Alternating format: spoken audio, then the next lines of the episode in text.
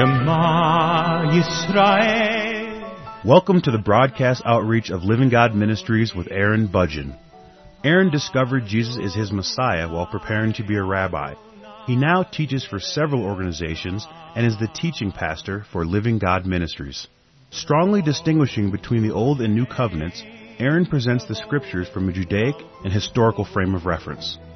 Join Aaron now as he reveals the reality foreshadowed and the new life we can now experience because of what the Lord Jesus accomplished for us.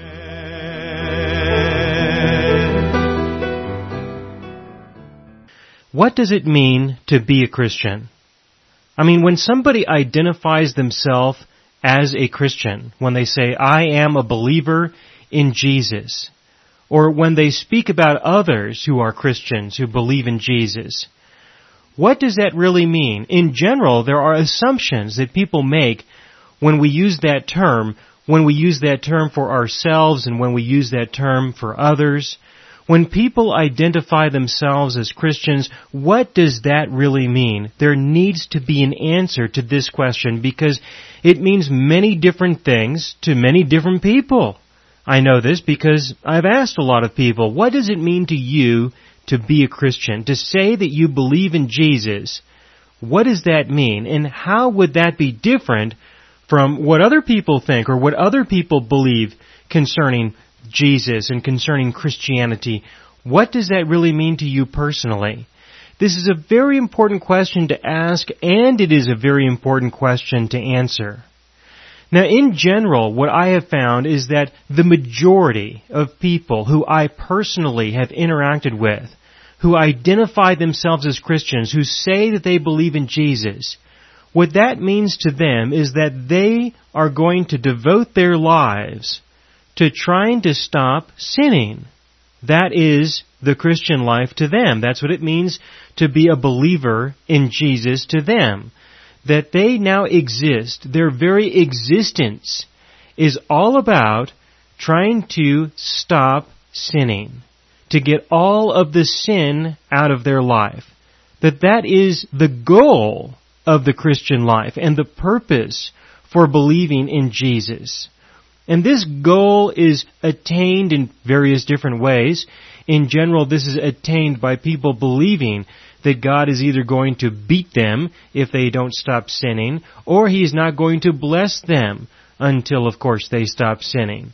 It's normally the carrot or the stick that motivates individuals to change and alter their lives, to change their lives in a way that it would be holy.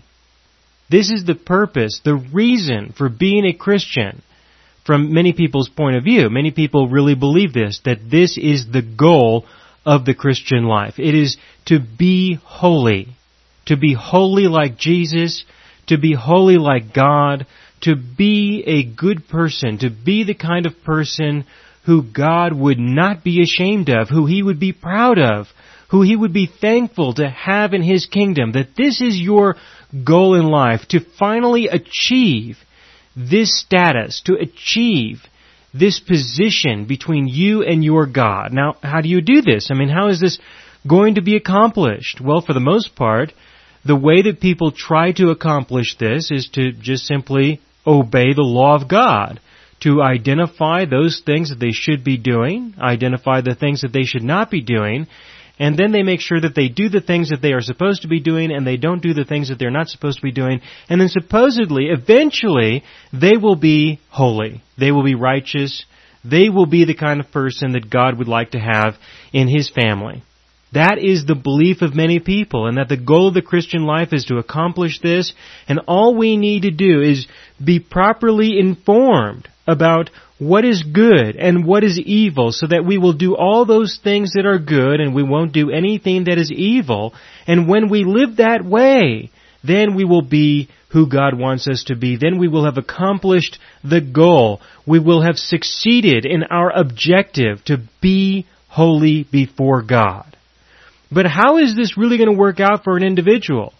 I mean, what is really going to happen when a person commits themselves devotes themselves to a life like this, what will happen? Well, in general, what people do is they believe, or at least they deceive themselves into believing, they believe that they can succeed, and they try. They try very hard. And they present themselves to others in the world that they are a part of as if they have accomplished something. Believing that they have in many cases, but they really do try. You have to be committed to something like this to even try it. And when people do try it, they will eventually, at some point, and it may be years later, but at some point a person is going to recognize that they are not as impressive as they think they are. That they have failed. That they have not succeeded in all that God would require of them. They have not succeeded in all that He would expect of them. Now it does take some time for people to come to this conclusion, and so if you encounter somebody who does believe that this is how they are supposed to live, that this is what being a Christian is truly about, if you encounter somebody like that, and they really believe that they can be holy by their repentance and obedience, then you just need to give them some time, encourage them to do it more. Try to get them to really be committed, to really be obedient, because eventually it will destroy them. Eventually it will drive them to the point of absolute, utter, and total despair if they are as committed as they claim they are. Because we cannot be like God. Through the knowledge of good and evil, we cannot be like God. If that was true, then what the devil said to Adam and Eve was the truth when he told them in the Garden of Eden that all you need to know is what is good and evil and you can be like God. That was the first sermon of the devil. And that was a lie. Unfortunately, in many different ways, people believe that that is the truth today. And that is unfortunate. But if a person will be committed to the task, if they will be devoted to trying to live a life of holiness, then eventually they will come to discover that they have failed, that they cannot do it, that they cannot be as perfect as God. Now, you must come to the point of acknowledging this.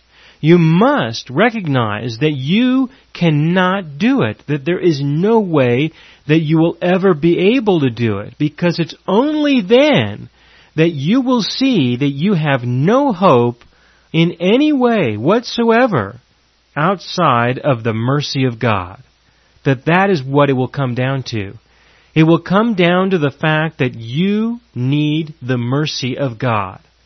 And without His mercy, you would have nothing.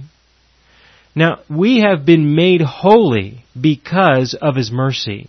He made us holy because of what He accomplished when he took away the sins of the world through his death on the cross, not through our obedience, but through his obedience. When he took away the sins of the world, he made us holy, who have been regenerated, who have been resurrected by the indwelling presence of his Holy Spirit. Those of us who have received the free gift of eternal life are made holy. If you have not received the Holy Spirit, then you may very well be forgiven, but you're certainly not holy. You're certainly not righteous. You haven't been saved. Salvation is the restoration of life.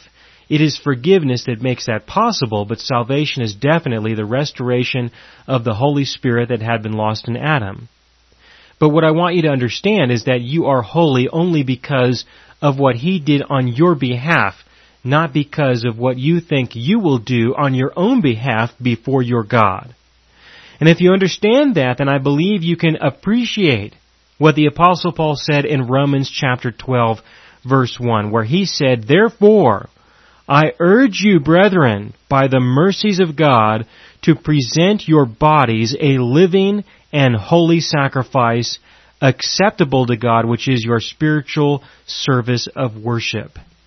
He says therefore in the sense that it is a conclusion to everything that he said previously between Romans chapter 1 and Romans chapter 12.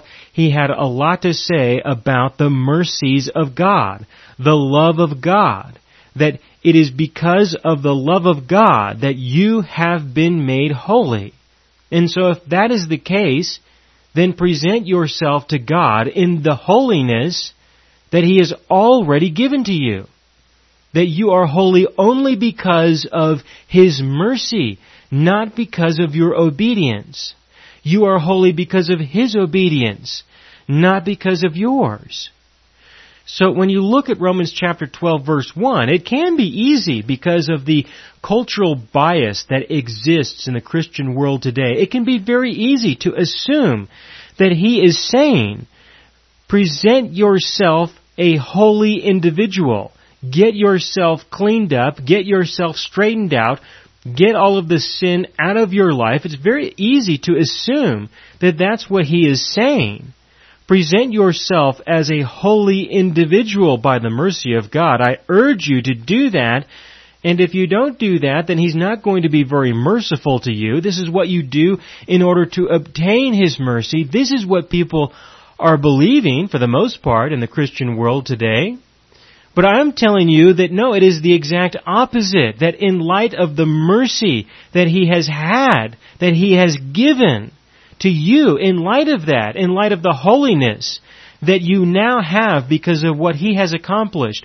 He has been merciful to you by giving you holiness, something that you could have never possibly achieved. He did that already. And so in light of what He has done on your behalf, because of what He has done, now present yourself. Present yourself to Him you know, beforehand, there was no way to really present yourself to Him. You could have never done that according to the law, according to the old covenant, according to the belief that you have to get your flesh under control before you can present yourself to your God so that He can be merciful to you. There is no way you're going to be able to do that because you will never be holy enough. You will never get enough sin out of your life. And how much is enough? It's all, all of it, 100% gone, never to return. Repentance in the context of turning away from your sin, never to engage in it or commit it ever again. That's what repentance means. That's what obedience and holiness means. But this is never going to be achieved. You are never going to achieve this out of the energy of your flesh. The only way that you will ever be holy is if He forgives your sins. It is only if He forgives you, only then can He make you holy. But what people are doing is they're making the assumption, they're making the assumption that the only way that you can receive the mercy of God is if you get yourself straightened out first. But I'm telling you that you are to receive the mercy of God because that is your only alternative. That is your only hope. There truly is nothing but His mercy. When you have received His mercy, you present yourself to Him only in that context. Only in the context of, I am only here because you are merciful. I can only be your child because you are merciful. That is all that there is. There is nothing besides that. And how does he describe this presentation of yourself? He describes it as worship. Again in Romans chapter 12 verse 1, Therefore I urge you brethren, by the mercies of God to present your bodies a living and holy sacrifice acceptable to God, which is your spiritual service of worship. He describes this presentation of ourselves, which is just simply our acknowledgement, our sober-minded recognition that He has made us holy, and because of that we are nothing outside of Him. We are nothing at all. And so we present ourselves to Him first and foremost to be the recipients of His mercy, to be the recipients of His love, to receive His grace and to walk in our daily lives with what He has given to us. We present ourselves to Him to receive from Him what He has to give us. We don't present ourselves to Him to give Him something to give him something that perhaps he lacks or that he needs.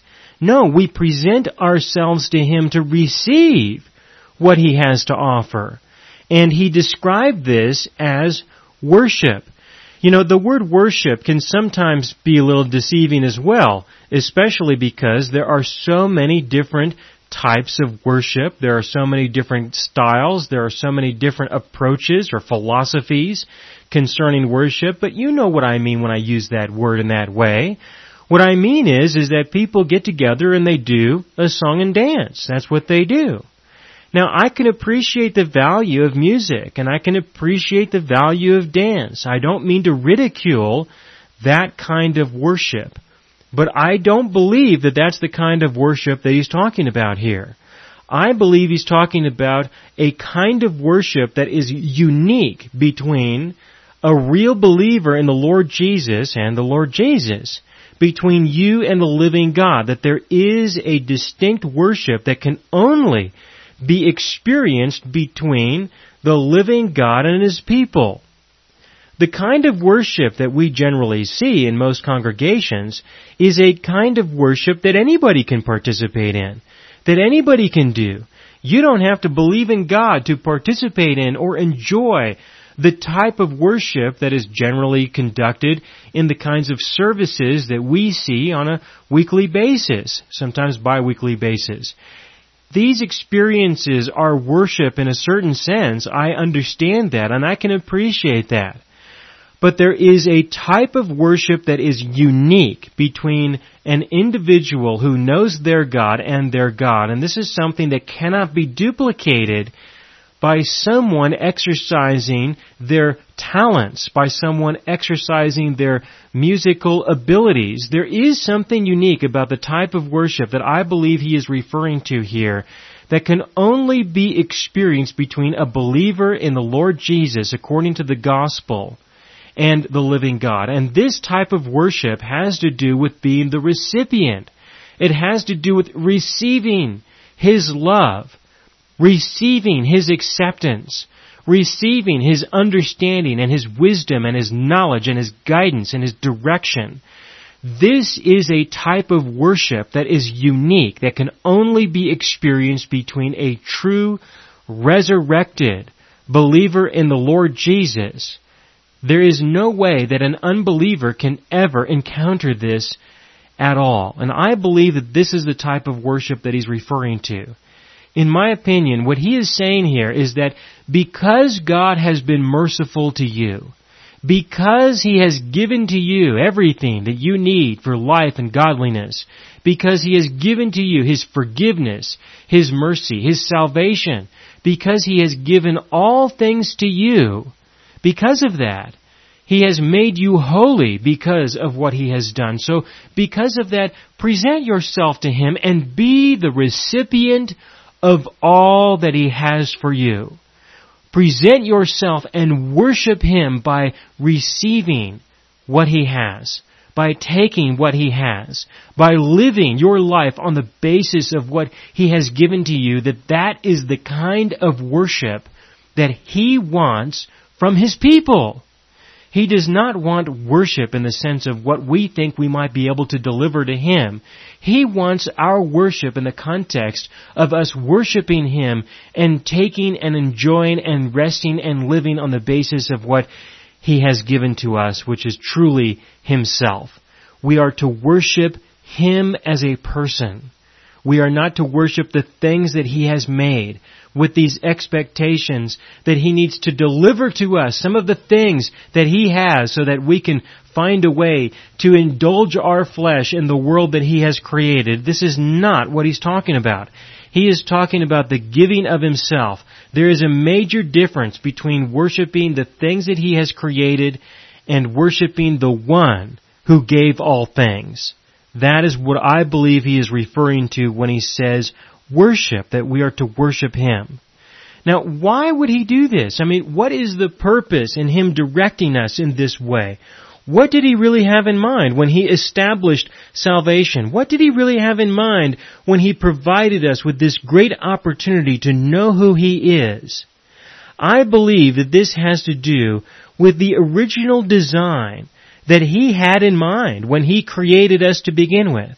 You see, when He created humanity, When He created Adam and Eve, He created them to be in His image. Now, the word that was used to describe the image of God that He would make man in, He said, let us make man in our image. The word that He chose to use there was a word that describes a reflection, not an imitation. Not to say that God has two arms and two legs and so we have two arms and two legs, or two eyes and two ears and one nose. That's not what that word implies. That is not the purpose of that word. The purpose of that word is to describe a reflection like you would see off of a mirror or a body of water. He created us so that He could reflect Himself off of us, so that we would be a reflection of our God. He said, let us make man to be a reflection of the living God and His substance, of His nature, of His character, of His being, so that what? So that people could look at humanity and say, look how wonderful humanity truly is. No. It was so that the invisible God could be manifested in a visible way, so that He who dwells in unapproachable light could be seen he could be understood. He could be recognized. He could be known and he could definitely be appreciated. That was a purpose, of course, of many purposes, of creating humanity. He created humanity so that we would be a reflection of who He is. But what happened when the fall of humanity occurred? When the fall of humanity occurred, Adam and Eve died, and when they died, the presence of the living God was no longer within them. The Holy Spirit that had been breathed within them to make them a living being was withdrawn, and so that they were dead to God. And no longer having the living God within them, they would not be able to reflect who He is, not in the way that He originally intended. And so that is why it is written that when Adam and Eve gave birth to children, they gave birth to children in the image of Adam, not in the image of God. When you receive the Holy Spirit, when you receive forgiveness and the restoration of the life that had been lost in Adam according to the gospel, then once again, He has the opportunity to reflect Himself within and through his creation. Not in the same way as he did in the old creation. We are a new creation in Christ Jesus. But the way that this is accomplished is by us presenting ourselves to Him, receiving what He has to give, and who He is then gets reflected off of us, so that our worship of Him is revealed through the revelation of Himself within and through our being. That is the purpose of the Christian life. That is the purpose of salvation. So that the invisible God can be manifested in a visible way.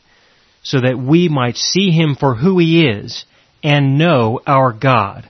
But when it comes to worship in the traditional context, what people are generally doing is showing themselves, revealing themselves, expressing themselves, so that people might know those people who are participating or who are conducting or who are orchestrating the worship that people believe is really worship. Now again, I really do appreciate the value of worship services in the traditional context. I'm only saying that by doing this, sometimes, sometimes people can be distracted. People can be confused. People can believe that this is the true worship that our God has called us to as He has described in Romans chapter 12 verse 1. But I believe that the worship that He is describing here is not about worship in the sense of what we are going to give to God, what we are going to present to God, what we have to offer God. Instead, no, we are to present ourselves to Him for what He has to offer to us, for what He can give to us that there truly is something wrong with us, that there is something lacking in us, that we do not need to present ourselves in the condition that we are in, in the sense that we are presenting ourselves to Him as though we have inherent value within and of ourselves, but we do not. We need to be transformed. We need to be changed. We need Him to do a work within us. He does not need us to do a work for Him. He wants to do a work within and through you, which is why I believe he went on to say in verse 2, and do not be conformed to this world, but be transformed by the renewing of your mind. And I, of course, will talk about this in the next broadcast. I'm out of time for this one. I just want you to consider that worship is more. It's a lot more than just singing praises to the Lord. It has to do with what our God has for us and that our worship for Him or towards Him our worshiping Him is not like worshiping other gods. We don't go to Him with our sacrifices, with our offerings, with our commitments, with our dedications. We go to Him because of His sacrifice, because of what He is offering, because of the commitment that He has made according to the new covenant that He has established that has been expressed and revealed as a testament, as His will that has gone into effect after He died. This is the kind of worship that our God is seeking that is very different from the worship that other gods or supposed gods supposedly desire. This is a God who gives to us everything we need for life and godliness and all blessings in heavenly places. We are to turn to Him and worship Him by receiving what He has to offer and by allowing Him to transform us in the way that He desires and to do a work within us. And I will continue with this in the next broadcast.